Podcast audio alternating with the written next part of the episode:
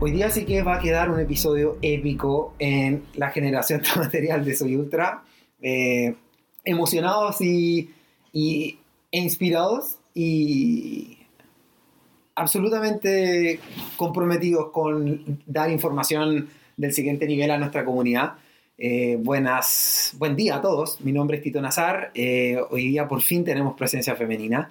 Eh, antes de eso, antes de hablar con... con nuestra chiquilla favorita en Soy Ultra, eh, siempre agradecer a las marcas que nos apoyaron desde el día cero. Eh, Squeezy Sports Nutrition, K M P, si te duele la patita, el piecito, la manito, eh, hablando en serio, ellos pueden ayudarte. Si tienes esa lesión arrastrada hace mucho, puedes encontrarlos. Al arte increíble de Hand Mountain, eh, de Hand Mountain eh, también, si tienes una montaña emblemática, una que te inspiró, la, la de tus sueños, eh, Eh, ellos te la pueden hacer en forma tridimensional, en unas placas de madera. Y a nuestro Felipe Cuevas eh, con fotografías, que hasta el día de hoy nos sigue apoyando con material, el cual lo posteamos en nuestras redes sociales. Eh, el episodio de hoy, eh, costó colocarle el título, eh, le pusimos auspicios de marcas en atletas en Chile. Quizá tú eres un atleta eh, promisorio, quizá eres un atleta eh, ya entrado en tus años, pero que todavía puedes... Eh, mostrarte a las marcas, quizás quieres ser un influencer. Vamos a hablar un poco de ese mundo de cómo se asocian los atletas eh, con las marcas, con todas estas marcas, y las vamos a, las vamos a, a ordenar en todo este mundillo. Pero antes de entrar en materia, tenemos que, dijimos que estamos con una chiquilla. Eh, Paola Castelvecchio, por fin te tenemos en Soy Ultra nuevamente. ¿Cómo te has portado? Muy mal, como siempre. Hola, Tito, hola a todos y todas. Un gusto volver acá.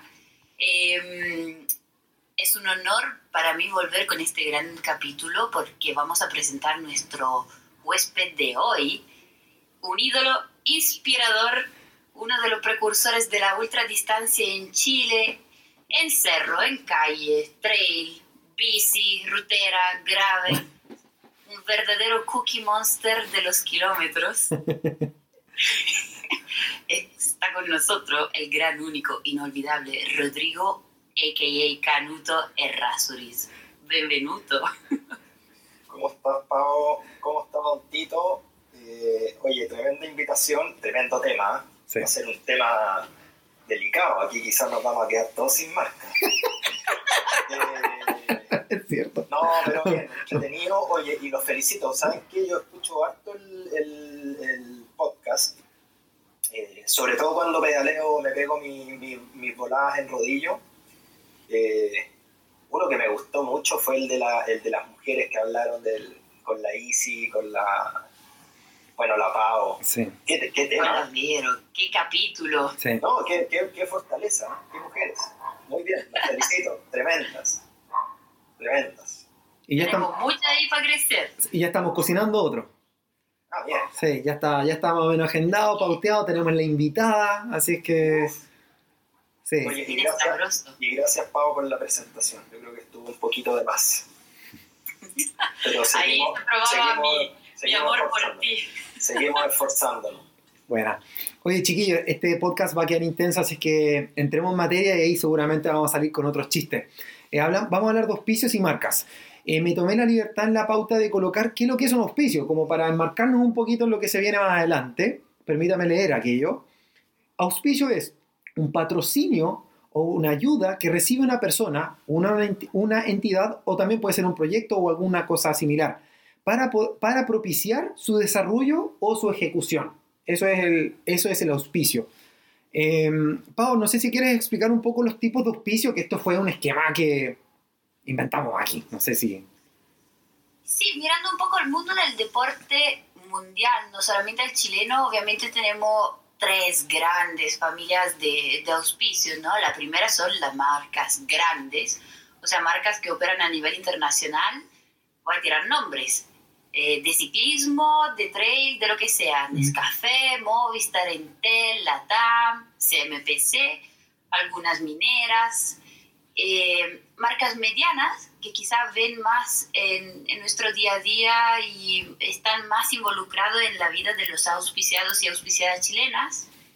Eh, son marcas específicas, específicas de rubro, tipo uh-huh. Andes Gear, Salmon, Volcánica, Dynafit, etcétera, etcétera. son, en este caso, son marcas que no invierten tanto en dineral, en presupuesto, cuanto trabajan más por canje, ¿no?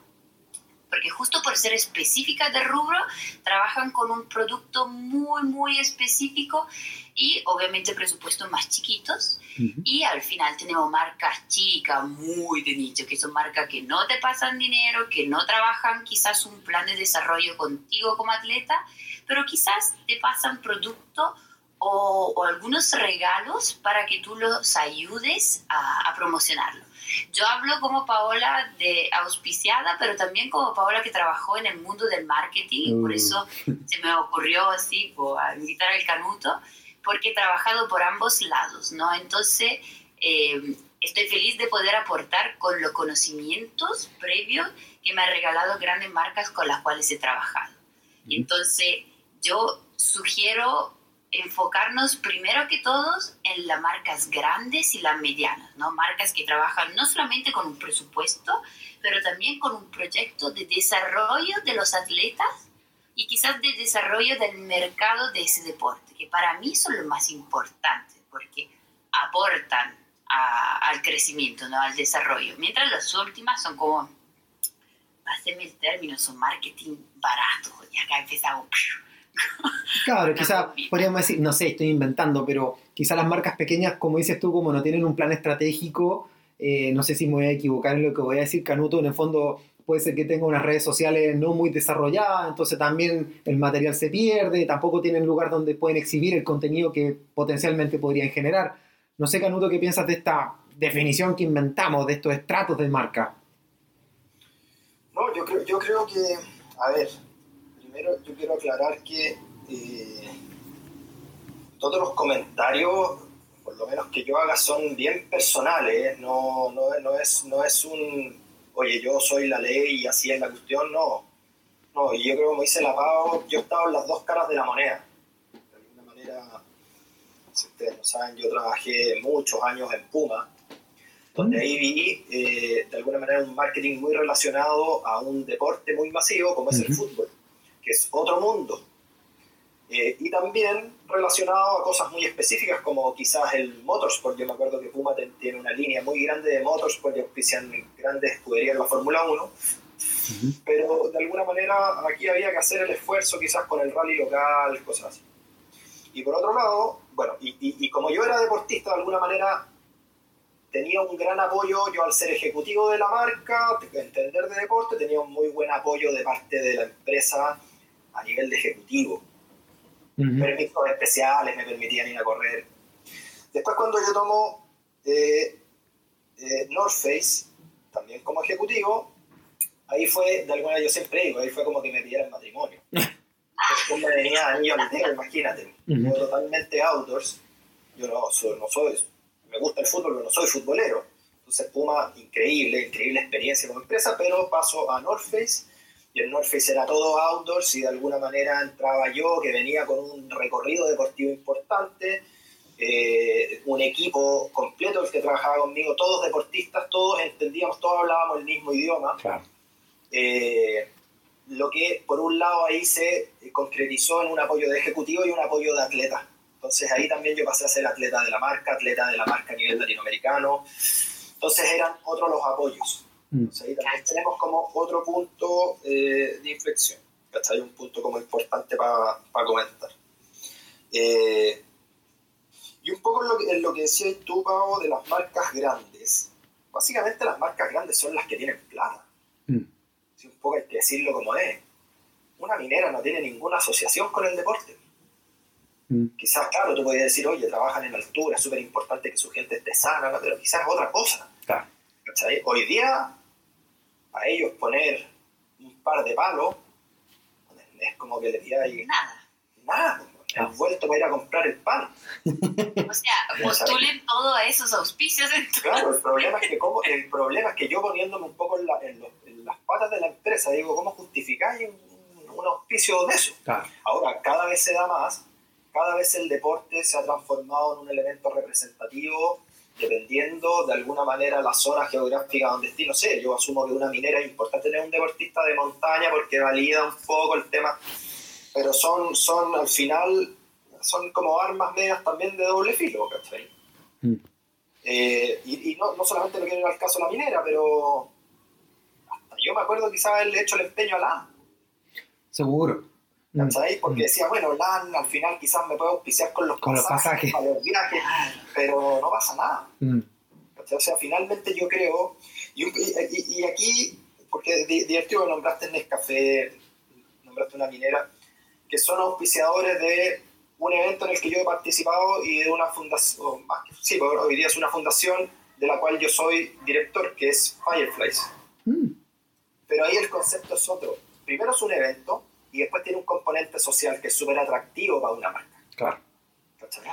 Pero aquí estamos hablando un poco del auspiciador, del auspicio individual a persona. Sí. Entonces, un poco antes de partir el podcast, conversaba un poco varios puntos. Y yo creo que el primer punto, que es algo que está solucionado, pero yo encuentro que no está bien solucionado, es el tema de la ley del deporte. Finalmente, tú una empresa que apoya con plata de verdad y que apuesta por un deportista, la deberías premiar. Uh-huh. ¿Cachai? Claro. O quizás, o quizás no. Pero finalmente existe una ley del deporte que es, para mi punto de vista, bien confusa.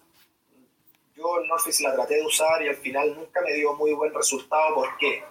Porque siempre es, es una especie como, como de beneficio futuro que tú lo tienes que tener proyectado con anterioridad. ¿A qué me refiero? Si yo a ti, Tito, llego y te digo te voy a auspiciar con un millón de pesos para tus carreras y tú me decís, Canuto, ¿sabéis que me conseguí ley del deporte para ti? Primero yo tengo que tener un montón de requerimientos especiales para poder optar para la ley.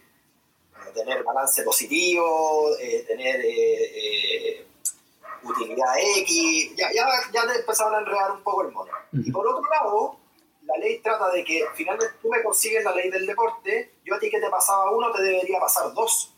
Debería pasar el doble, no es que yo te paso uno y, y, y gasto quinientos, no. Lo que, lo que incita la ley es a yo invertir más plata en el atleta, en el evento, en lo que sea. Uh-huh. El problema de eso es que cuando yo armé el presupuesto para el año, puse en mi línea de marketing un millón para Tito. Claro. Y no puse dos millones para Tito. Entonces llega el punto de tú me venís con la ley, oh, perfecto, tributariamente después me lo ahorro, y, y, y eh, pero no tengo la plata en caja. ¿Cachai? Entonces, esos vehículos yo creo son dignos de analizar. Y tenemos ejemplos de hoy día cómo funciona A D O versus el Comité Olímpico. ¿Cachai? A D O es, es otro vehículo. Uh-huh. Otro Existen vehículo fondos poder... regionales también, Rodrigo. Claro, pero... No muchos cachan que existen como fondos públicos a los cuales postular con tu propio proyecto deportivo, siendo una organización privada o no, segundo, según el tipo de, de beneficio al cual estés postulando, que, que te ayudan, ¿no? Pero quizás la burocracia o, o la lejanía que aparece que entre los usuarios y esta ley o ese beneficio, como que cortan el acceso a la información. A mí claro. me ha pasado trabajando con ley de donaciones culturales, por ejemplo. Claro. Claro. Tienes que presentar a un comité una paravernalia, una biblia de documentos para eventualmente acceder a un beneficio. Y puedes acceder como persona individual o como empresa, que para que los que nos escuchan entiendan, si alguien está postulando a los beneficios de la ley de deporte es porque el Estado, o perdón, el gobierno te está pasando parte de este presupuesto que tienes dedicado al fomento del deporte a empresa privada para que tu empresa privada tenga la manera más efectiva de apoyar proyectos o personas que tengan éxito en esa disciplina, ¿no? Eh, es como una tercerización del servicio de apoyo al deporte. Claro, y por, y por eso un poco lo que te decía, finalmente quienes optan a este tipo de beneficios son las empresas grandes. Es muy raro que una empresa chica, porque al final no, no tiene los atributos y no tiene de alguna manera la capacidad de caja para poder proyectar algo así. Mm. Existe una tercera plaga que acá no la puse, que después de la marca pequeña, y este es un comentario muy amargo mío, las empresas medianas que eh, no saben trabajar con deportistas o no están tan no, no tienen personal experto en tema, eh, se apoyan en agencias, agencias de comunicaciones. Y esta agencia es una agencia que se, se, se preocupa de relaciones públicas, de publicidad. Y entonces ya crean, de alguna manera, el concepto de auspicio, de apoyo. Eh, a mí me pasó con una marca de yogures que quería apoyar y empujar la entrada de mercado de este producto con proteína para deportistas y deportistas, y trató de, de alcanzar a mí como otras corredoras durante ese mismo periodo, porque era obvio, regalando producto, producto, producto, sin avisar de qué se estaba tratando, ¿no? Como un marketing muy barato para tratar de llegar a ti, hacerte enamorar del producto y después intentar agarrarte como, como influencer, llamémoslo así. Y eso de verdad para mí es el degrado total de, del uso de las redes, de la imagen de la persona, de la imagen como deportista. Es un ejemplo muy barato, pero quizás a muchas personas que nos están escuchando les va a pasar algo así. Ojo, ojo, porque estas agencias se aprovechan, entre comillas, de de tu imagen, de tu capacidad de comunicador o comunicadora para poner un producto que nada que ver más encima. Eso es lo que pasa, Pau. Yo con muy el... baja calidad. Tenía un gran tema. Si lo llevamos a las marcas que son afines a las cosas que nosotros hacemos, y, y ahí yo les comentaba que está el ejemplo de Salomon Internacional con una persona específica que es el manager de atletas. Mm. Es el jefe técnico de los atletas. Pero es un gallo que fue corredor olímpico, que fue corredor profesional de mountain bike, que conoce el deporte, que corre trail running, que gana carreras. Es un tipo que vive la disciplina, que la vive en carne propia, que la entiende. Mm. No es lo que, tú, lo que dices tú, no es una agencia que al final le pasaron esto y dijeron, bueno, oye, aquí tenéis un compadre que es seco para escalar. Ah, ya, no, si él se agarra. No, no, si esos compadres no se agarran. Esos compadres escalan. Mm. Sí, pero es que se agarran de esa cosa, no, es que esa cosa no se llama cosa. Entonces, hay un tema de vocabulario, de idioma, mm. porque tú tienes que ser válido. Hoy día, si me pregunté a mí, yo encuentro que el tema de los embajadores está súper prostituido. Mal. Y sobre todo en un deportista, porque al final estáis más preocupados de sacarte la foto que de ser un buen deportista. Entonces, como, como que nos enredamos los conceptos. Mm.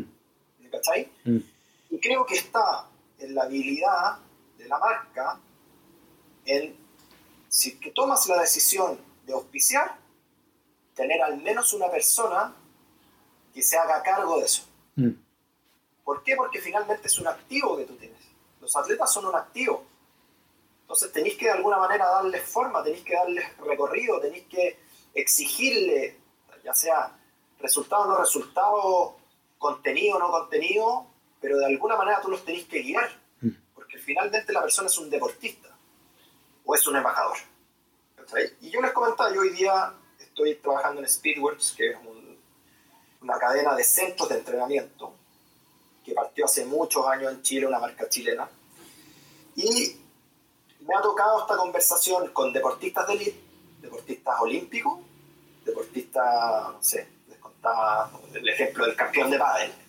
Y cuando yo me junto con él, el tipo llega así como, casi como pidiéndome un favor, y yo le dije, oye, compadre, al final yo soy responsable de ti. Yo tengo una responsabilidad frente a él porque él es un deportista de élite. Entonces yo no puedo andar, le dije, yo no te puedo andar exigiendo que tú te saques fotos. Si tú tenés que entrenar, no tenés que andar sacándote fotos. ¡Qué buen ejemplo! Eh, y él me mira y dice, chuta, eh, qué increíble, pero yo, ¿qué? No, yo tengo que ser súper hábil En, en estar muy atento a tu recorrido como deportista, a tus logros. Cuando tú tengas logros, yo me voy a aprovechar de esos logros, de buena forma, por supuesto, sí, claro. Diciendo, este gran atleta entrena en Speedworks. Y, por otro lado, el, la misma conversación con los embajadores. Entonces, no sé, uno, uno, eh, uno de mis embajadores muy choro es Jaime Sánchez, que es el hermano del, del que se come los sándwiches, hermano del, del Cristian Sánchez. Este man es sexólogo. Uh-huh. Entonces yo me junté con él. Y, y ah, no sé si es un gran deportista, pero le gusta ir y entrenar. Y a usted le dije, mira, Jaime, al final, más que la foto, más que la huevada, a mí me encantaría aprovecharme del contenido tuyo como sexólogo y cruzarlo con el deporte. Y quizá hagamos una charla por semestre. Con eso yo me doy por pagado. Claro. Pero ¿qué es lo que generé? El huevón sigue entrenando y se sigue entreteniendo y se sigue manteniendo físicamente. Y por otro lado, yo a mi comunidad de deportistas de los centros de entrenamiento los mantengo entretenidos con un contenido que es atractivo para ellos o puede no serlo. ¿Cachai? Entonces, yo tengo dos caminos. O llamar a Jaime Sánchez y decirle, Jaime, necesito hacer una charla y te pago. O decirle, Jaime, feliz que entrenéis con nosotros, pero a cambio, mm. págame con dos charlas de contenido. Exacto. Oye, Tito, ¿cuándo lo invitamos?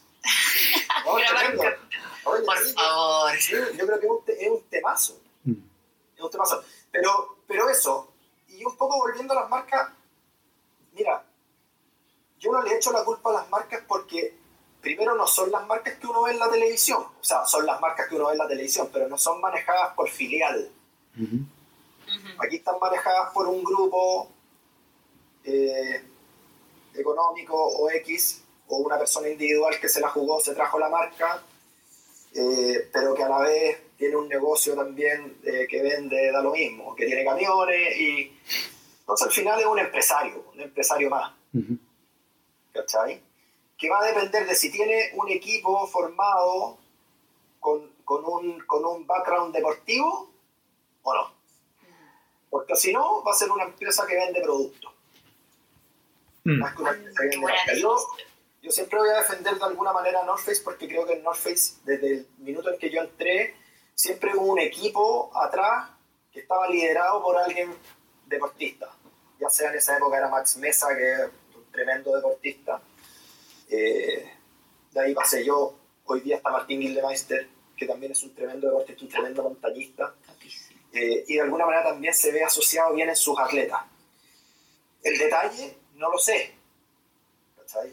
Puta, yo no sé si le pagan sueldo a Moisés o a la Sojo o, o qué sé yo, ¿me cachai?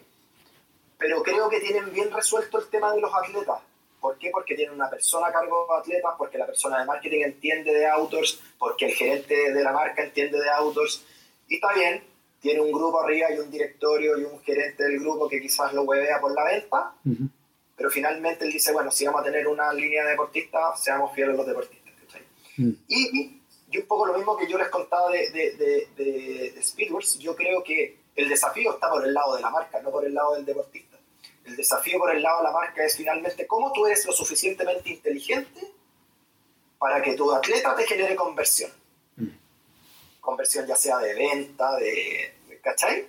Mm. Pero que, que siga creciendo, pero que, pues. Pero que igual siga siendo atleta. A mí me pasaba cuando trabajaba en Red Bull eh, que, que llegaban muchos atletas ya eh, ubicados top en su ranking, ya que estaban compitiendo a nivel internacional. Y la marca, eh, por bien o mal, valorada que sea personalmente, era, tenía una, una visión muy buena. Decía, yo puedo sacar, no sé, te hago un ejemplo X, una Bárbara Riveros, personaje nacional, triatleta súper establecida, y sacarle provecho uno, dos años. Pero yo ya me estoy aprovechando de los logros que ella pudo construir y alcanzar hasta el día de hoy. Entonces la marca se enfoca en las promesas, en, en algo como en una plantita que la marca con su sabiduría en deporte y presupuesto en marketing y conexiones tiene, puede hacer crecer, dar un futuro a esa persona eh, en su disciplina, ¿no? Y hacer crecer la misma persona y empujarla afuera de Chile, afuera de Sudamérica. Esa es clave, clave para los atletas, para los atletas, porque acá existe así the dark side, que son los influencers. Claro. Y ahí quiero llamar al Tito, Tito. Tito ¿Cuál es tu visión? Claro. Tito Influencer Nazar. Um, sí. yo, yo, estoy, yo estoy callado porque estoy escuchando atentamente, ¿eh? Y este es un tema súper profundo, entonces... En fin, los, los quiero dejar hablar porque creo que están súper eh, eh, afiatada la conversación. Yo fui eh, manager de atleta de Tito. Claro. Era su jefe. Cállate, cállate. Eh, un, un, un corto pero lindo momento. Sí, fue bonito. Mientras duró. Este, bueno, es que me gustaría cerrar esto. Bueno, de ahí vamos a profundizar un poco, pero qué importante lo que dijiste, ¿ah? En el fondo de que la empresa, cuando ya... Lo que pasa es que dijiste algo interesante que me gustaría rescatar, que era que están lo, las marcas cabronas que realmente tienen tanto dinero que literalmente no saben qué hacer con ella, ¿cachai? Eh, en el buen sentido, ¿no? Y bien por ello. Eh, al final todos queremos eso en algún momento cuando intentamos una empresa, ¿no? Pero después están las marcas medias, que nombramos aquí algunas, algunas de ellas, pero yo de verdad, es que ahí viene un, un tira y afloja muy complejo, creo yo, que es que las marcas también que son más pequeñas, o todas, les cuesta mucho cuantificar la conversión de tener un, un atleta como figura que le retorne dinero, porque al final todo se trata de eso, o sea, la marca te está pasando uno para que el gallo gane cinco, porque al final esas son las proporciones, no, de hecho son más. No sé si me explico en eso, que cuál es el desafío de la marca que pueda entender que, que se... Que, que se tra- Quizás que, ese es el problema, Tito. Es cierto, ¿no? Quizás ese es el problema. Mm. Buscar una conversión cuando la conversión hay que buscarla en otro lado. Claro, monetizar la persona. Quizás quizá la palabra no es conversión y es una consecuencia. El tema de nuevo, cómo esas personas miden esa consecuencia. Porque al final todo se trata de plata, ¿no? Es muy difícil porque el marketing mm. es subjetivo. Exacto. Y sobre todo el, mar- el marketing presencial. El marketing mm. digital es más fácil. Mm. Porque por último podéis medir engagement, eh, sí. likes, sí. no sé qué huevada. Claro, quién te mira. Pero cuando sexo. Tú ves un tema, nosotros con el endurance de North Face lo sufríamos mucho. Porque a mí siempre después me preguntaba el gerente de grupo, bueno, le gastaste no sé cuánta plata en el endurance, claro. ¿cuántas zapatillas vendiste? Exacto, exacto. Y yo le decía, mira, no sé cuántas, no vendimos muchas zapatillas, güey. Mm. Pero hay vendido menos parcas, güey. Mm. Exacto. Perdón el, perdón el francés que me salva. Mm. Pero hay vendido menos parcas. Al final, mm. es parte de un todo. Exacto. No todo puede ser conversión. Por eso te digo, quizás la palabra no es conversión y es consecuencia. Mm. Pero este todo, la consecuencia fue vender más. Sí. Porque si no, quédate apagado, cerrado y no hagas nada. Mm. Mm. Y creo que además tiene otro punto, que es el tema de la, la validación. Mm. Por eso el atleta versus el influencer son cosas totalmente distintas. Yo creo que el atleta lo que hace es validar. Valida el producto, la marca, la tecnología, esas cosas. Mm. Él lo vende. Claro. Él valida. Cuando bueno. tú un buen atleta que corre muchos kilómetros, que corre pocos kilómetros, que corre rápido, que corre... Finalmente lo que está haciendo está validando el producto, está validando la calidad, está validando la tecnología. El influencer, yo creo que va más a un tema de conversión. Buen punto. Qué buena, mira, qué bueno entonces que hice esa pregunta, porque llegamos también a una, a una subdefinición que sé que la Paola quiere ir. Eh, así que deja, voy a entrar para que no me rete. Eh, porque estamos hablando de atleta e influencer. Eh, porque dijimos que okay, ya hay, digamos, tres estratos de auspicios. Eh, la persona que te regala unos maní, la persona que te regala unas zapatillas pero no te pasa ni uno, y la persona que te pasa el Luca, eh, que bueno, eh, a lo que todos aspiramos. Eh, dicho eso, también están los atletas y los influencers. Entonces dijimos, ¿qué es lo que es un atleta? Eh, ¿qué, ¿Cómo se podría definir en este mundillo de las platas qué es lo que, qué es lo que hace un atleta? Un atleta es performance. En el fondo, el atleta gana carreras, gana eventos, eh, y el tipo vive exclusivamente de ello porque en el fondo no, no tiene otros, eh, otros, eh, otras distracciones monetarias más que, en el fondo él gana plata si es que él gana carreras, y eso también, como dices tú, él se convierte en el fondo en la joya de la marca, que debería ser una especie de joya de la marca. Y después está el influencer, que el influencer usualmente destaca en las competencias, quizás saldrá top diez de cien personas, no sé, estoy inventando números, pero el tipo... Eh, se potencia mucho más a través del contenido digital. Ese puede ser, no sé, fotográfico, puede ser video, puede ser, etcétera. En el fondo el tipo genera un contenido, pero no relativamente en base al performance, sino que empieza a contar su vida personal, que se quebró un pie y se sanó y, y sigue caminando porque si yo pude, tú también, y te manda el tag ahí en, el, en la marca que te auspicia. Eh, no sé si estoy, voy bien con eso, pero así lo quise. Pero Tito, ¿Mm? pero Tito, eso... no es solamente a nivel local. Exacto, buen punto. A nivel, a nivel mundial. Es así como se maneja a mayor o menor escala, ¿no? Sí, sí, sí. Oye, si hagamos la pregunta cruda, ¿cuántos mm. viven del deporte? De lo que hacemos nosotros, que nos gusta. Eh, ¿Cuántos ¿Cero? Viven de, ¿Cuántos viven del trail running a nivel mundial? Mm. Pero viven en serio, así. Creo son, que nadie, ¿no? Son, son cortados con los dedos. Sí. De hecho, digamos, o sea, tú dijiste y de North Face. Y, eh, y, y ahí radica mm. una cosa que es súper importante. ¿Mm? ¿Eres realmente bueno? Ya, esa es la pregunta dura. Esa es la pregunta dura. ¿Mm? ¿Eres realmente... eres un tipo para ir a... compadre, yo te, te, te voy a hacer mi declaración. Yo partí corriendo cuando corríamos poco, entonces me iba bien, porque éramos pocos. Uh-huh. ¿Cachai? Pero yo creo que corría bastante bien. eh, sí. afuera, uh-huh. y bueno, yo no tenía otra opción de meterme dentro del... Claro. Bueno, de los top cien. Claro. No, es, es, muy, es muy bueno. Pero es que Canuto, mira, te, te, pero, fuiste, pero, te fuiste a la profunda. No para venir de, entonces, uh-huh. nuevamente, para transmitir mi experiencia, uh-huh. y que yo hoy día vivo, yo vivo un súper buen momento de las marcas, pero un poco yo para transmitir mi experiencia, que lo dije al principio. Uh-huh. Yo trabajaba, yo era un ejecutivo de las marcas, mm. que siempre tuve la suerte, porque yo creo que fui muy suertudo en mi vida, de trabajar en marcas puta, atractivas que siempre me gustaron. Uh-huh. Las ingenié para llegar a las marcas que me gustaban. Uh-huh. Por lo tanto, las marcas me apoyaban. Entonces, ¿qué es lo que yo puedo decir de mi paso por Puma, con North Face? Me di el gusto de responderle muy bien a la marca como ejecutivo. Me di el gusto de conocer muchos lugares del mundo y muchos lugares de Chile corriendo, de correr muchas carreras, de tener días libres para ir a correr. Entonces es el, es el match ideal. Uh-huh. Pero yo iba a ser un Kylian Jornet el día del... Claro. Que te... Loli. Pero sí, es obvio. Es que bueno, pero... Esos es que Canuto... son cortados con los dedos. Uh-huh. Y esos compadres uh-huh. son...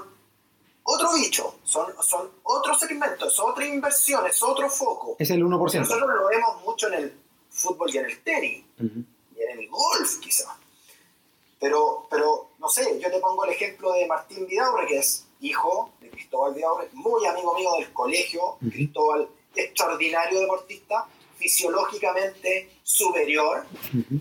Pero Cristóbal en su minuto, después de que ganó una fecha del Mundial en Durango, Colorado, ¿sabéis qué? Yo me voy a dedicar a estudiar. Hmm. Pero Martín le salió ultra superdotado. Y aquí quizás puedo estar mintiendo en cómo se gestó esto, pero lo que yo tengo entendido es que en un minuto este, este Martín Vidaurre era tan extraordinario que Cristóbal dijo, ¿sabéis qué? Yo este cabrón lo tengo que ir a medir. Uh-huh. Al C A R, a un centro de alto rendimiento, ¿no? Para que me den un poco los parámetros fisiológicos. Uh-huh. Y los parámetros fisiológicos, los compadres que lo hacen además son duros. Mm. Por lo menos dicen, sí, pero no. Déjese a estudiar. Y sáquenlo inmediatamente de este país mm. para no desaprovecharlo. Y ese fue el caso de Martín. Martín tenía tenido dieciséis años y, y tenía la medición de un compadre de veinte en su mejor momento del alto rendimiento. Mm-hmm. Entonces fue como, ¿tiene la capacidad para poder sacarlo? Y, bueno, gracias a Dios, tienen la situación, y Martín vive la mitad del año corriendo en un equipo alemán y se puede codear con un, con un básicamente nivel, un alto nivel deportivo. Que un poco cuando yo te digo, yo fui a correr Montblanc y la única opción que tenía, no sé, yo creo lo mejor que saqué en Montblanc fue setenta, y fue extraordinario, mm. pero setenta a seis horas del primero. Mm. Eso no, no, no, o sea, ¿de qué me estoy hablando? Fui a correr Western y me metí a lo mismo, veintiocho creo. Uh-huh. ¿No? Extraordinario. Sí. A siete horas del punto. ¿De qué me estáis hablando? Uh-huh. Entonces, si nos queremos poner así como duro, uh-huh. creo que son muy pocos los que vale hacer una inversión de verdad, de verdad, de verdad. Y lamentablemente creo que ahí pueden entrar las empresas grandes, pero ya entran como en otra escala o en otra, en otra área, para apoyar a un deportista de ese nivel. Y el resto es métale bolsillo a la billetera propia. Qué bueno que estás diciendo eso. Déjame un poquito, Pau. Lo que pasa, bueno, porque a Pau te tiene que te pasó, yo te lo hice. Eh, el tema es que también quizás una de las cosas que quería saber ahora, dado que estamos hablando de los atletas, influencers, lo que sea, es que a las marcas grandes, medias, da lo mismo, medias taquilla, les llegan tantas peticiones de, de, de, de auspicio, loco, no te van a responder. Si mandas un correo, no te van a responder. O sea, realmente si no brillas por quién eres, no te van a pescar. O sea, no lo intentes, no le pidas a nadie. Si por ti mismo, no te, si no te buscan, es muy poco factible que logres algo. Eh, hay que decirlo porque Canuto está diciendo algo muy importante. O sea, lamentablemente, si tú crees que eres bueno, tienes que medirte. Tienes, necesitas una métrica, necesitas un parámetro para ver qué tanto brillas. Y... Y bueno, si los números no dan, bueno, puedes no convertirte si en influencer. O, o, o, buscar otra, o buscar otra métrica. Exacto. Claro. Buscar otra métrica, ¿cachai? O buscar una métrica que al final, oye, yo soy el rey del contenido y te puedo dar un contenido. Exacto. Muy, hey, claro. ¿Sabes qué? Me parece. Claro, pero no eres el atleta rockstar. No eres el atleta rockstar. No, no. Pero falta, falta un eslabón de la cadena que junte un atleta top level o una persona que tiene grandes posibilidades de crecer con la persona común y corriente. Y, y ahí yo veo el lado romántico de las marcas. ¿Cuál es?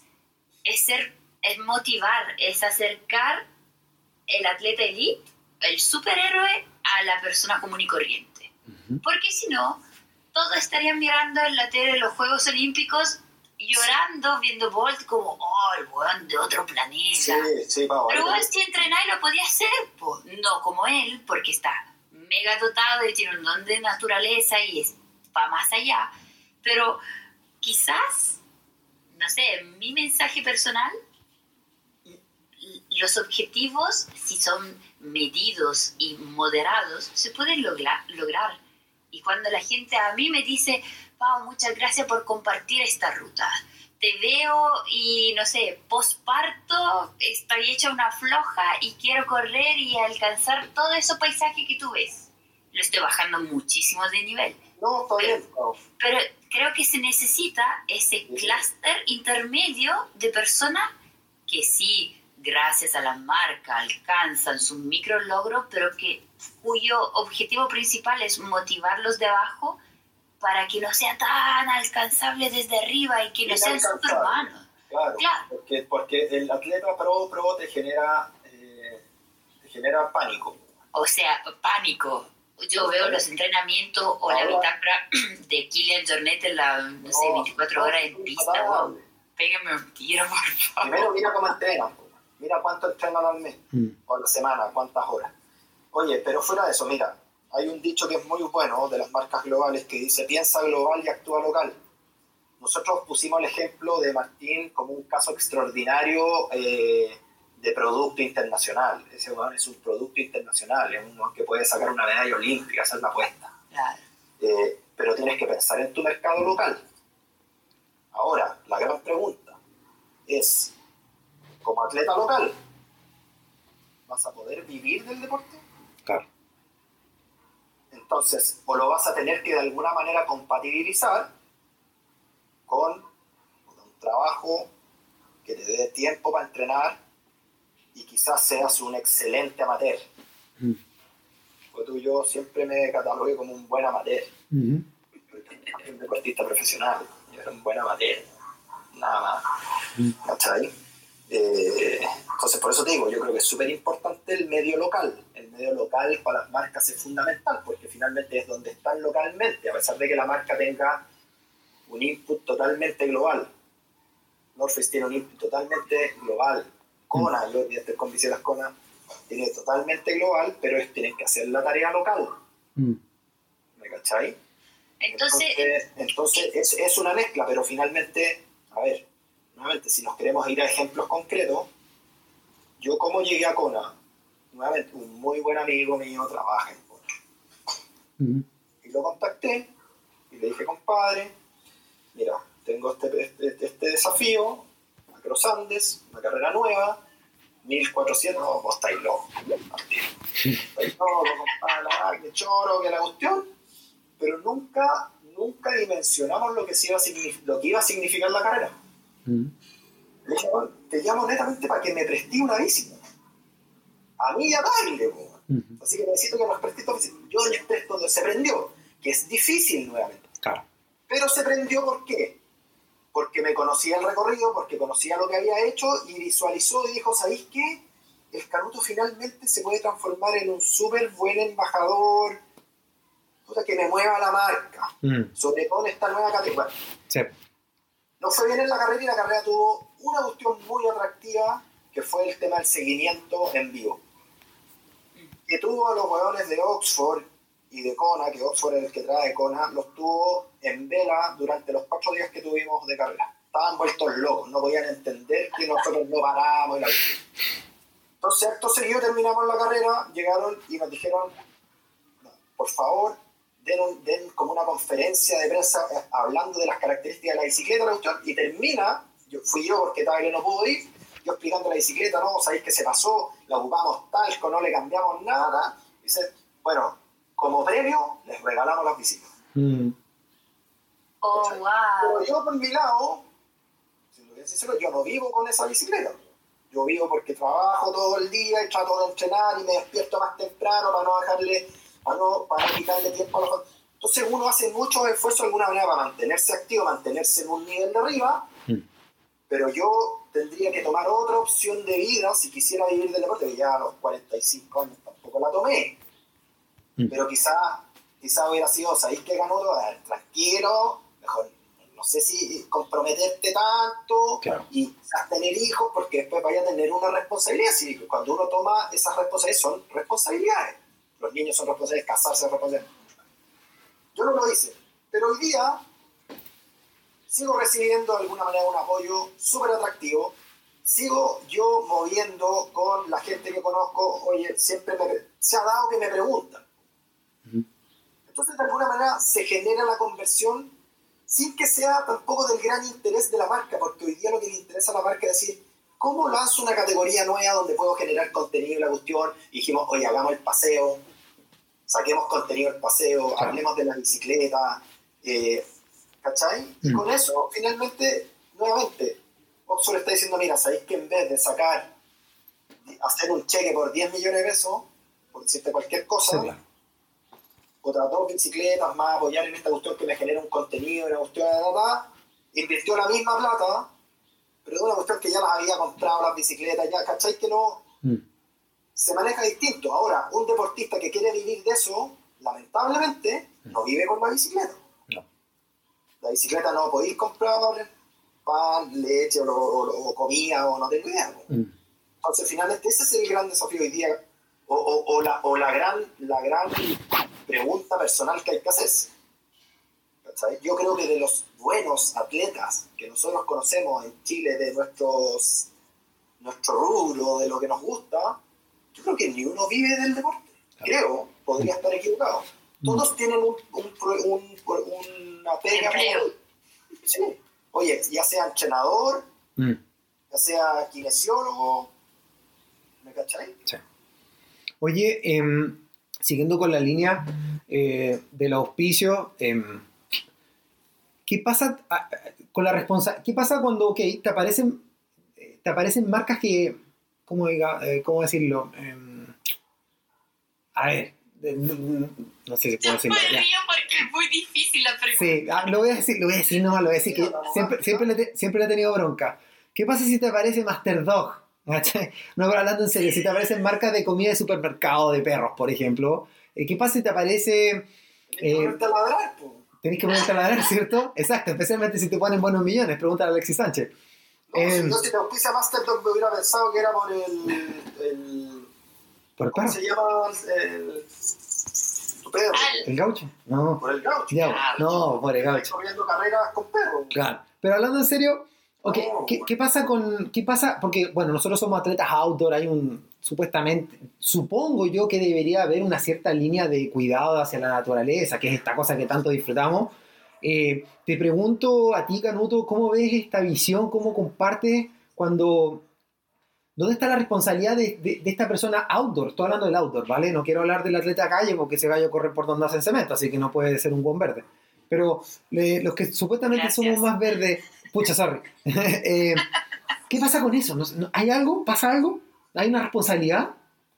O sea, no sé si es responsabilidad, hay un tema personal. ¿Ya? Yo creo, porque finalmente no... Es como... Ay, no sé si es prostituirse la palabra, pero no... no todos tenemos un precio, entonces. Por supuesto. Mm, aquí, ya. Si todo también depende... Lo de, ahora, no sé de qué te sirve la comida perro. No te la podés comer. No, no, sí sé, pero anda a saber. Si, claro, mi perro así, sí, se te pone si el plato. No, claro. No, si un poco a lo, un poco, un poco a lo que voy, ¿eh? Yo creo que no... no. No, no, me, no, me, no me cuadra, no me hace el match. Mm. Cuestión de comida de perro. No, y no pero, pero... Después hay ciertas marcas que, claro, quizás no porque no comparten con tu, con tu pensamiento o tu disciplina o qué sé yo, pero cada uno también aquí podéis ver la, la, la, las, pro, las prostituciones más salvajes. Pues, bueno, no sé. Claro. Sí, no, porque... También, también pasa en una, en una etapa del recorrido... Mm. Decir ya me auspicia, da lo mismo, no sé, no sé, no quiero, no quiero nombrar a nadie, no, no sé qué producto me ya, pero por decirte una cuestión, da lo mismo, una marca de geles. Okay. Eh, Abejita. Tenés, no da lo mismo. Pero tenés que sacarte, tenés que... Estás obligado a generar el contenido de esa cosa. Uh-huh. Y además tenés... Ah, tenés una marca de calcetines. Uh-huh. Y además tenés una marca de casco. Uh-huh. Y además... Y al final, ¿cómo lo hacís cuando salís? Claro. Entonces, yo creo que hoy día hay mucha gente que dice sí, sí, sí, sí, sí, sí, y después se encuentra un poco agobiado con cómo le doy respuesta, porque también te lata que una marca te pase cosas y, y tú ser un irresponsable que no da respuesta. Mm, tal cual. ¿Me cacháis? Entonces, yo creo que la base está en creer en el producto que te están pasando. Eso es lo para que el auspicio, entre comillas, te esté pagando el vicio. O sea, eso, si es... me encanta el entrel y como treinta geles semanales por uh, mi, mi cantidad bien. de entrenamiento, bienvenida sea, pero eso deben ser los geles que yo consumo Usaría. normalmente, eh, no una bosta que me está regalando porque sí nomás. Y nuevamente, también va muy de lo que la, la marca busca. Mm. ¿Cachai? Pero aquí es importante, de lo poco bueno. Y si, y si, y si no es plata, ojalá que sea plata, porque si uno al final... Porque con eso pagáis inscripciones, con eso pagáis el bus para irte a la carrera o el avión o qué sé yo. Pero hoy día veo que esas cuestiones son como proyectos más, más contundentes, ¿cachai? O es un buen proyecto, o es una locura, o es una... O, entonces también pasa que estas cuestiones son súper spot. Uh-huh. Ya voy a armar un proyecto para que me auspicen, pero al final te auspicen por un proyecto. Exacto. No, no hay continuidad. Uh-huh. ¿Cachai? Uh-huh. Entonces es... Eh, eh, eh, Es difícil para el deportista, ¿sí? Yo creo que finalmente a eso vamos. Hoy día estamos como velando como también cómo poder darle ciertos insights a los, a los deportistas. Mm. Y es difícil, es difícil poder tomar una decisión de vida.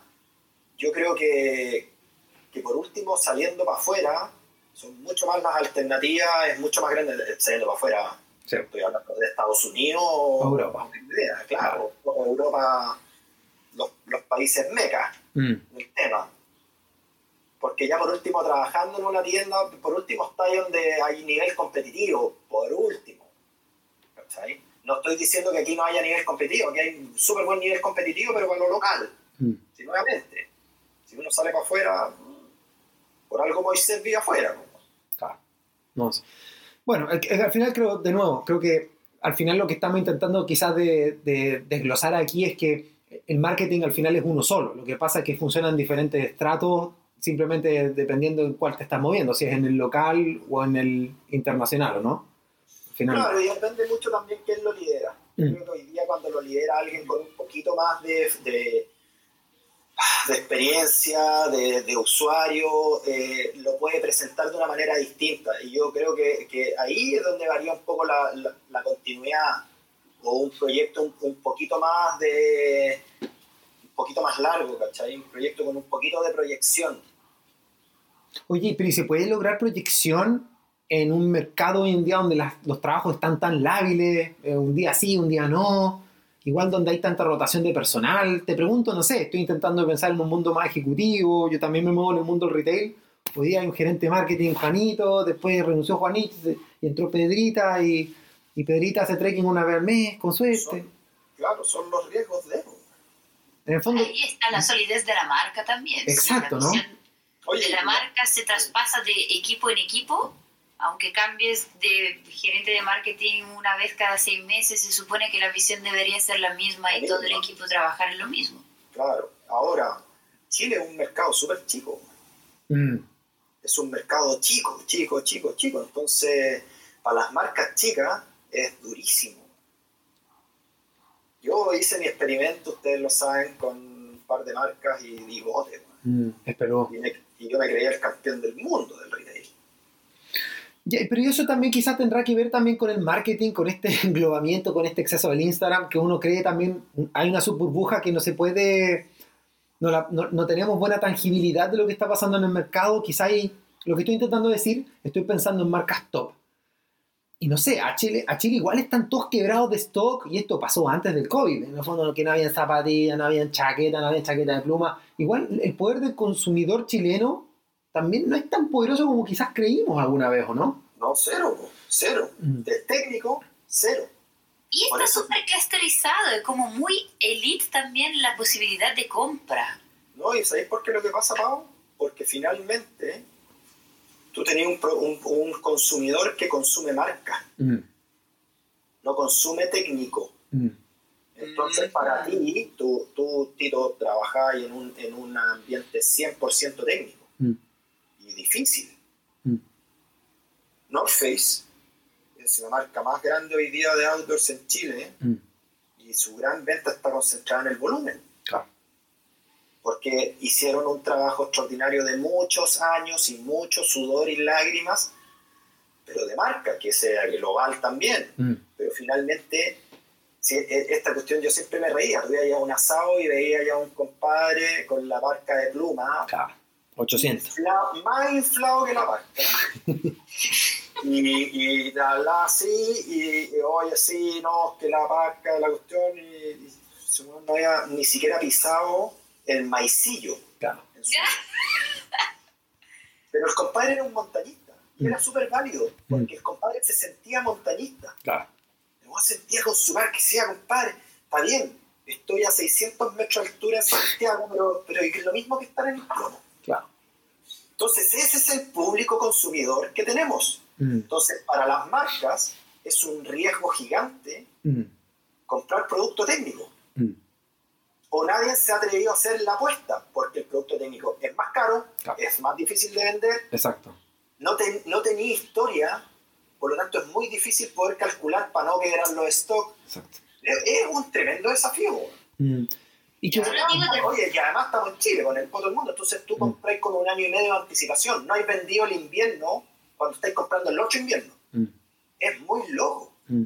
Es muy loco, ¿cachai? Mm. Oye, y falta información. Información sobre eh, no producto, o sea, reviews de producto. Cuando tú buscas algo específico, que va a haber video YouTube de los españoles, o sí. de los italianos, o de los franceses. Sí. Les hago el ejemplo práctico mío del invierno pasado. Me fijé con el equipo de Rando y mi punto de referencia era el Tito Nazar y Fede Shoy, porque son las únicas dos personas en Chile que yo conozco que sé que saben de equipo técnico. Pero no existe la, la red informativa, oh, claro. ni en las marcas para instruir a la persona que se quieren iniciar a ese nivel de deporte. Entonces, si yo voy a un North Face y quiero una bota de media montaña para arriba, no estoy cien por ciento segura de que el vendedor de la tienda o el tipo que me, ahora me contesta online sepa exactamente de qué se trata. Mm. Y pero, Pau, tú acabas de dar un buen tema con el Rando. Tito, te pregunto a ti, como experta en Rando y como eh, vendedor de Rando, uh-huh. hace cinco años, claro. ¿cómo era la situación? Hace, bueno, hace cinco años, sí. no estamos hablando hace veinte, sí. hace cinco años, sí. o hace tres. Sí. No, hace tres se puso más interesante, pero hace mi primer equipo de Rando que me lo compré en Andes Gear, que era un Dynafit, fue un parto, porque no entendían nada, yo entendía más que ellos. No, un quilombo, y hasta el día de hoy es un quilombo, porque es que, como bien dices tú, Canuto, es un tema bien, es, es como en todas las capas, porque pasa que el gerente no es, no entiende lo que está comprando, el brand manager, y para abajo no está duplicada la información, los vendedores no tienen ni idea porque ganan súper poco, entonces hay rotativo. Otro tema, Tito, hay otro tema, hay un uh-huh. tema cultural nuestro. ¿Ya? Mira el, efecto, mira el efecto pandemia. ¿Ya? Cómo se empezó a llenar la montaña. Ah, la sí. montaña, la media montaña. Sí, claro. O el pie de monte, ¿sí? Mira cómo se llenó el Manquehue, mira cómo se llenó el Agua de Ramón, mira cómo hoy día te encontráis con más gente subiendo el Conchalí cuando antes claro. no había nadie. Sí, tú, imagínate tú, claro, cuando corriste Western States, no era ni moda, trail running. Yo, yo también un poco lo que veo es que hace, por eso te digo, hace cinco años atrás es nada. Mm. Piensa que yo de North Face me fui hace casi nueve. Mm. Mira. Y vendíamos, pero no vendíamos técnico, era muy poco lo que vendíamos técnico. ¿Por qué? Porque éramos súper enfocados en montaña y teníamos una marca que estaba súper validada, después tenía algo de trail, pero no vendíamos trail. Después, ¿cachai? Mm. Pero hoy día, la oportunidad que yo veo es que está creciendo de alguna manera la masa. Sí. Antes no se hablaba de montaña, hoy día se habla de montaña, hoy día se habla de sendero, hoy día se habla de señalética, se habla de la acotamil, de que protejamos, hoy día se habla de conservación. Hace cinco años atrás tú hablabas con el propietario de un campo aquí gigante y te miraba con cara diciendo ¿qué le pasa a este loco? Hoy día te mira y te dice necesito urgente que alguien se haga cargo de esto. sí. Porque necesito conservar. Yo digo, Tompkins hizo un súper bien, sí. porque cambió un poco la... Pero, pero hace cinco, hace diez años nosotros le dábamos la espalda a la montaña. Mm. Hoy día ya la miramos. Hoy día es un tema que, y Santiago, si tú me preguntas, es la capital mundial de esta cuestión. Mm. Sí, tener siete millones de habitantes que hoy día se pueden volcar al outdoors. Mm. Lo que pasa de esos siete antes, no sé, pues era un cero coma algo por ciento el que consumía outdoors. Mm. ¿Cachai? Entonces, de alguna manera, esta cuestión tiene una evolución que hace un tiempo atrás estábamos muy a destiempo y que hoy día puede de alguna manera ir mejorando mucho más. ¿Por qué? Porque va a haber una necesidad de outdoors. Por eso yo te preguntaba lo del rando. Mm. ¿Quién hablaba de rando hace cinco años atrás? No, Tú y el Fede. Mm. Y un par de compadres más. Pero hoy día, o, o, o, o lo mismo el gravel, o lo mismo la ruta. Mm. Sí, la ruta, sí, lo, la ruta es histórica. Sí, pero Chile siempre fue el monte, la ruta, quizás se manejaba en otro... Hoy día todavía Farellones es una locura. Sí, Entonces, yo ahí es cuando yo me empiezo a preguntar... Bueno, ¿cómo aprovechamos Farellones? Porque mm. yo te aseguro que el kiosco de la curva veintiuno, el kiosco Splay, sí. vende más en verano que en invierno. Sí, exacto, por supuesto. Vamos a empezar a aprovechar ese pueblo montaña maravilloso que está a cuarenta minutos de Santiago. Sí. Hoy Tata Cruz millonario está pero, en Hawái de vacaciones. Más, el Tata Cruz vende más en verano que en invierno. Claro. sí. Te creo. Claro. ¿Me cachai? Entonces, al final yo digo, si lo queremos llevar a deporte, consumo de deporte, lo que podría de alguna manera aflorar poco más de oportunidades de auspicio, es que crece la comunidad. Mm. ¿Cachai? Cada vez hay más embajadores, cada vez hay comando más compadres con cascos distintos, con anteojos, otros zapatillas. ¿Cachai? Mm. Y ahí yo ya, siento ya que tenemos el deber de informar. Y además perdimos un año, siento, porque este fue un año que está medio perdido, que no pudimos salir para afuera. Sí. Sí. No pero era, pero era, mira los resultados. La gente común y corriente que nunca se había puesto, hablo, no sé, de mi suegra, que sí tenía como la pequeña pasión para salir una o dos veces al año a la montaña, puede salir, subir cerros todos los fines de semana, pero siempre pudo, es que ahora los vio, porque sintió esa necesidad y gracias a las redes y quizás nuestros amigos, influencers o lo que sea, se bajó a la imagen de esa accesibilidad a un cerro o al punto más verde que tienes cerca de tu casa y que es fácil y lo pueden hacer todos. O sea, yo veo, yo soy súper optimista, yo siempre veo el lado positivo de las cosas. Por supuesto. Pero existe una tarea y un deber de información, de hablar de seguridad, de, de mantención y, y conservación de todos estos senderos y espacios comunes para que este boom dure más de dos o tres años, que no sea un boom económico y de ganas nomás, y que se cree una cultura outdoor, eh, me fue por la rama, claro, outdoor de montaña o de bicicleta, eh, como crear una comunidad o una población deportiva más sana gracias a estas instancias, pero consciente, y que oh. el uso de esos recursos sea sustentable. Pero, Pau, yo creo que cada vez hay más conciencia. A mí lo que me deja tranquilo es que las, que, que las generaciones nuevas vienen mucho más conscientes. Creo. No, nosotros quizás éramos muy pocos los que estábamos más preocupados del tema. Y lo otro, yo creo que tiene también harto que ver la madurez de las disciplinas. Tú veis como ciertas disciplinas outdoor son más potentes que otras, pero es netamente por un tema de madurez. Si nosotros queremos comparar el mountain bike con el trail, el mountain bike le lleva veinte años de ventaja. Yo la primera carrera de mountain bike, que ya existían, la corrí el año ochenta y siete. Claro. ¿Qué?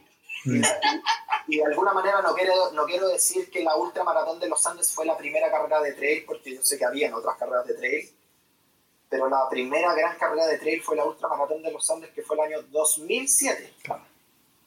veinte años después. Sí, claro. Entonces, es locura. Es locura. Por eso te digo, también hay un tema de madurez. Mm.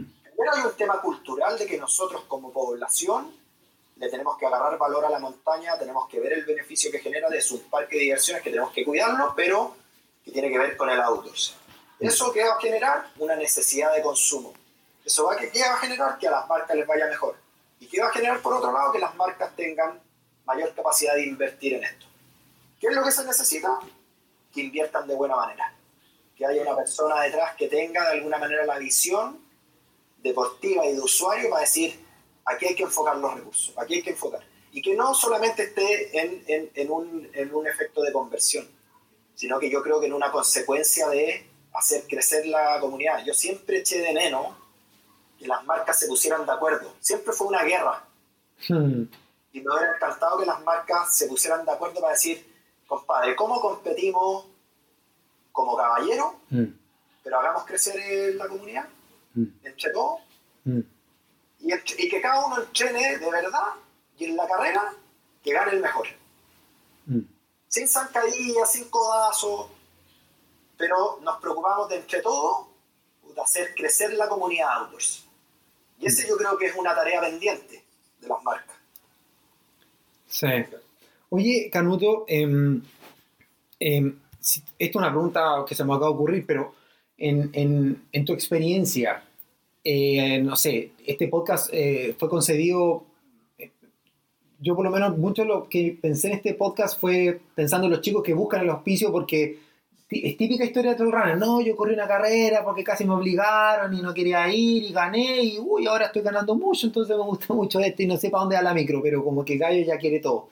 ¿Hay alguna recomendación que te le gustaría, te gustaría darle a estas personas o a, a cualquier persona que está buscando auspicio y quizás a ti te pasó o viste que le pasó a alguien y se lo quiere dar como consejo, así como usted no lo haga? No, no, yo creo que, a ver, hay que ser bien... Eh, es difícil porque uno es más pendejo mm. en esta etapa. Eh, mira... Yo creo que cuando tú eres muy joven no tenés nada que perder. Uh-huh. Entonces yo de alguna manera tomaría todos los riesgos. Uh-huh. Eh, de, de una manera responsable pues los tomaría. ¿Y a qué me refiero? Trataría de agarrar mis cosas y irme para afuera a, a, a dormir en carpa un año a Chamonix. Uh-huh. O a Boulder. Oh, sí. No me idea, sí, sí. Yo, a mí me hubiera encantado, pero nunca tuve los cojones para hacerlo. Somos dos. Sí. ¿Me cachai? Sí. Entonces ese es mi primer consejo. Mm. Si te gusta la vaga, te apasiona, aunque no seas el campeón del mundo, seas tan sí. bueno, mm.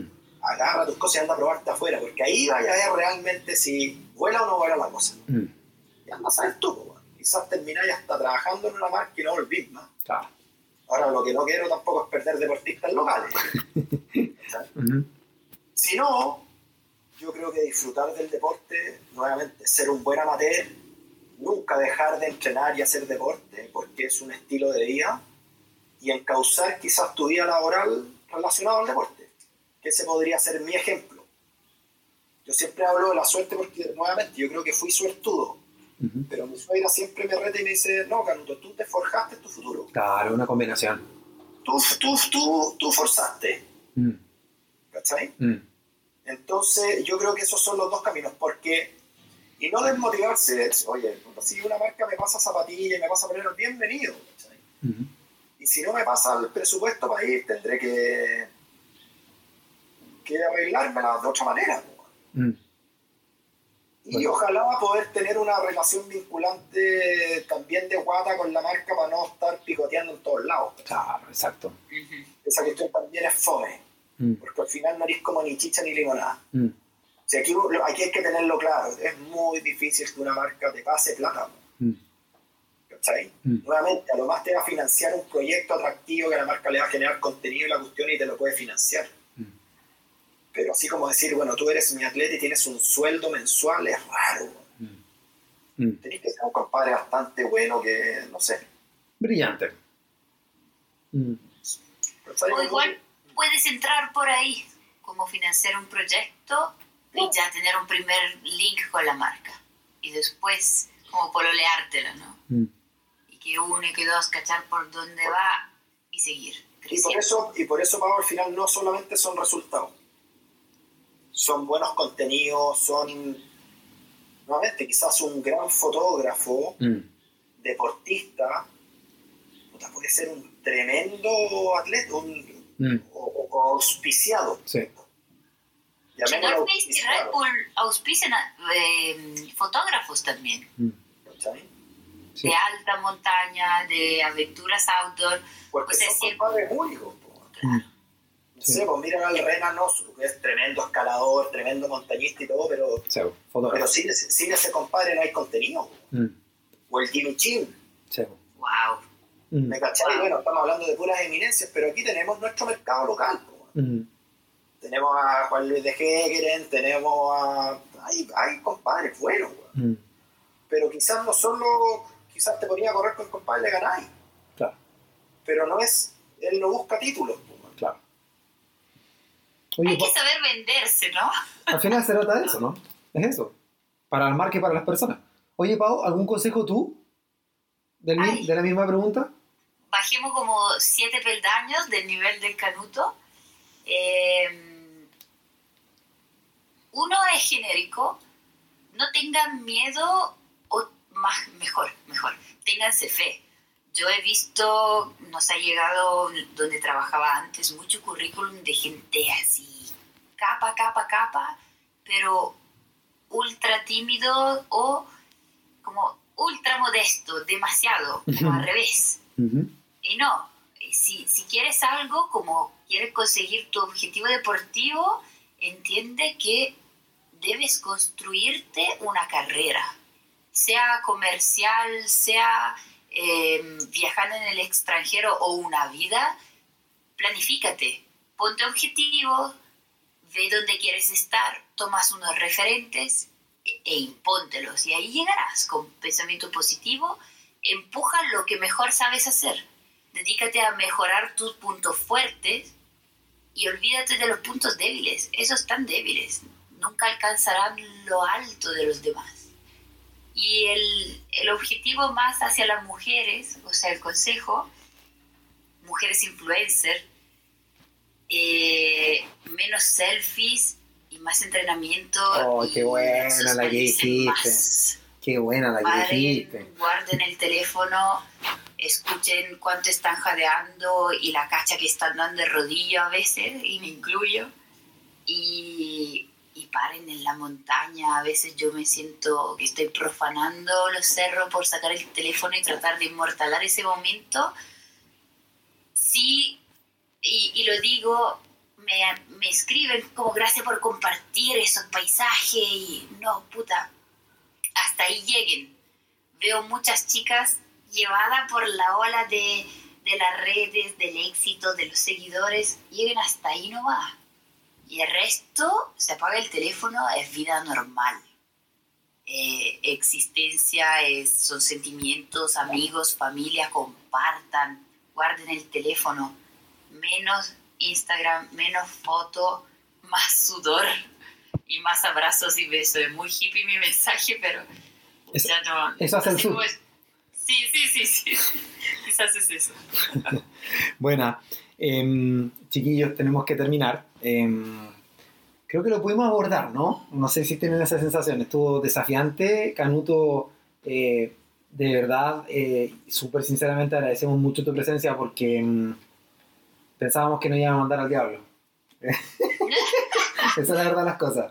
Así que no, porque o sea, no, es, es mal pensado, Tito. No, no, no, sea, no haga prejuicio. No, a mí es un prejuicio. No, no. Eh, yo, no. yo lo estimo mucho y, y, y entretenido hablar de esto, hablar de, desde la experiencia propia y mm. quizás del yo-yo, a, a poder quizás aconsejar o dar un sí. diagnóstico, hablar de las marcas, que nuevamente tengo un cariño tremendo por todas las marcas que hemos hablado. Bueno. Eh, porque todas de alguna manera me han apoyado a mí de buena manera en mi recorrido planteado como yo lo quise plantear. Bueno. Supongo que la última pregunta es muy buena. ¿Qué aconsejarías tú? Agarra tus cosas y mándate a cambiar y vive, vive de alguna manera la experiencia. Mm. Si no te va a pasar nada. Mm. Pero si ya entráis en el recorrido de la responsabilidad, cada vez se va a ir haciendo más difícil poder tratar. Bueno, sí. Y no puedo estar más de acuerdo. Yo también cierro con sí. eso. Y me gustaría nomás enfatizar eso, que me gustó mucho tu concepto de... de que las empresas también tienen que entender que, claro, si, si quieren que el marketing funcione bien, tienen que intentar de meter gente más especializada y, y entender que es un plan a largo plazo. Y también, tam, también quizá la importancia de la identidad. O sea, al final, siempre una marca es sexy, creo yo, cuando tiene identidad. No, cuando, cuando va más allá del producto en sí, sino que se explica el por qué se tiene ese producto. Eh, Canuto, ¿cómo te pueden encontrar las personas si es que quieres ser encontrado? Eh, tienen que llamarme a mi teléfono. El, mi teléfono es el... Ah. No. Que llamen no, que llamen no. Sí, llamen y hagan piratas. No, no, pero eh, no sé, yo Instagram, ¿ya? Acá estoy más flojo también, ¿eh? Sí, somos dos. Me aprovecho de una buena imagen de repente cuando salen, pero sí, he, he bajado mi intensidad de posteo por, por nuevamente, ¿eh? Como que han, perdi han perdido la... ¿La credibilidad? ¿Credibilidad? No, no, no, no, no, no, no es un tema de credibilidad, la... Como, como no sé, como que postear todo el rato al final es como postear por postear. Sí. Hoy día ya casi que prefiero un posteo al año para que sea un buen posteo desde, desde adentro. Mm. No quiero tener la... Un poco lo que hoy, no quiero tener la responsabilidad de postear. Mm. Mm. ¿Cachai? Mm. Sí. No quiero, no quiero ser decir hoy día tengo que... O sea, no, no. no. Bueno. Hay, hay ciertas cosas que vale la pena postearlas. Mm. Nuevamente, eh, quizás estas son como las cosas medias ególatras, y yo creo que todos somos al final también medios ególatras. Sí, claro.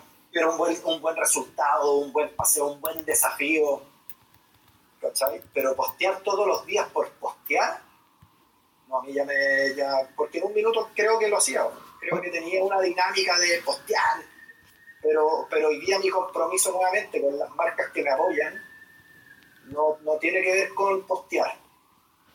Tiene que ver con ser un usuario real del producto. Exacto. ¿Cachai? Mm. Eh, eh, eh, no sé, llevo la Kona, Kona dice, yo sé que este weón le mete, da lo mismo, quince mil kilómetros al año. Mm. Con eso ya me di por pagado. Exacto. No sé, Cross, yo sé que el weón se toma todas las chelas. Claro. O sé que cuando va gente a su casa, el weón le gusta de social, abre el refrigerador y siempre abre una chela arriba. Claro. Pero bueno, a mí no me voy a abrir un posteo. Mm. Y hay muchas marcas, y hay, y hay varias marcas, pero hay varias de las marcas también que he ido dejando, porque al final, ¿a qué hora? ¿A qué hora sur? Puta, casi que tengo que poner la cuestión perfecta con la... No, claro. no, no, no, no, dejó de, dejó de ser natural, dejó claro. de ser... Eh, ya no es divertido. Me siento que me... Sorry, pero siento que me estoy afilando la marca. Claro. Mm. Estoy bueno. siendo súper poco transparente, entonces ahí que... No, no. Por eso de lo bueno poco. Pero quizás quizá en una edad más temprana, venga, venga, venga, nuevo, la cuestión, venga, ya. Mm. Que no sea Masterdot. Bueno. Oye, oye, eh, oye R. Errázuriz es tu red te social. Quiero ver, te quiero ver comiendo comida. ¿Verdad? ¿Te cachai? No, hoy día de hecho le compré pellet por segunda vez en la vida al gaucho, así que, pero bien, bien buena, a cana. Eh, sí. R. Errázuriz, R. creo que es mi Instagram. Ya, eh, Pau, no sé, algo que te gustaría Oye, decir no, para... No, oh. le, voy a dar un, le voy a dar un dato choro. Dale vos, dispara. Adelante. Tito, a ti te va a gustar. Uh. Yo, yo hace mucho tiempo uh. me dediqué a escribir un blog. Sí, vos, lo leí. Ah, lo leíste. Sí, vos. Yo no sé, cuéntame más. Canutos Blogspot, a ver. Canutos... Canutos Blog. Pero cállate, la última vez que escribí fue en septiembre del dos mil dieciséis. Sí, lo estoy viendo. Te lo voy a mandar, Pau, por el, por el chat. Ahí, ahí lo tengo. Sí, es muy bueno ese blog, ¿eh? Yo creo que ahí uno igual puede aprender muchas cosas, muchas perspectivas, hay varias historias, hablas de endurance. Sí, de, hay una historia ahí desde... De, tengo, tengo, no sé, desde el dos mil seis. Ten, ah, eh, hablas del récord de Torres del Paine cuando hiciste el F K T de la O. Carreras de aventura, sí, corriendo en Inglaterra. Eh, Western States, ese escrito muy bueno, lo recomiendo. Leí... Estaba más sanito, sí, en las fotos. Sí, sí, sí. Lo leí, el de Western lo, lo leí antes de irme a correr Leadville. Me encantó, me fui súper inspirado. Pero choro, por si ahí quieren leer así como experiencias de carrera, mm. eh, me, encantaba, me encantaba escribir siempre un reporte post carrera. Mm. Está el desafío de los volcanes, está, está, la, que, está la que sí, está el, el Tour de Jans, fuiste para allá. Mm. El Patagonia Run. Mm. Sí, buen dado. U T M B, sí. De los, yo creo que están los tres años que fui a U T M B. Cacha. Buena. Está choro, está choro. Ya, todos están invitados, entonces pueden googlear. Es canutosblog punto blogspot punto com. Eh, si no, por, yo creo que Google salta igual por canutosblog, porque me acuerdo que según yo, yo lo encontré así. Sí. Eh, Pau, ¿alguna cosa quieres decir antes de que cerremos? Eh, sí, si nos escuchan personas que pertenezcan a fundaciones u otros eh, elementos públicos, sino marcas. Eh, infórmense igual, porque si tienen proyectos de, que tengan buen alcance social, sea deportivo o cultural, igual hay fondos públicos que los pueden ayudar, y sobre todo de regiones, eh, generalmente acceder a eso es más fácil. Hoy la conversación fue más de marketing y espero que parecía como marketing uno en la universidad. Espero que muchos y muchas hayan aprendido. Y fíjense, buenos objetivos, eh, ¿cómo se dice? Empujen hacia eso, fortalezcan lo que saben hacer y nunca se den por rendidos. Y prepárense, porque si viene otro capítulo de mujeres, ¡bomba!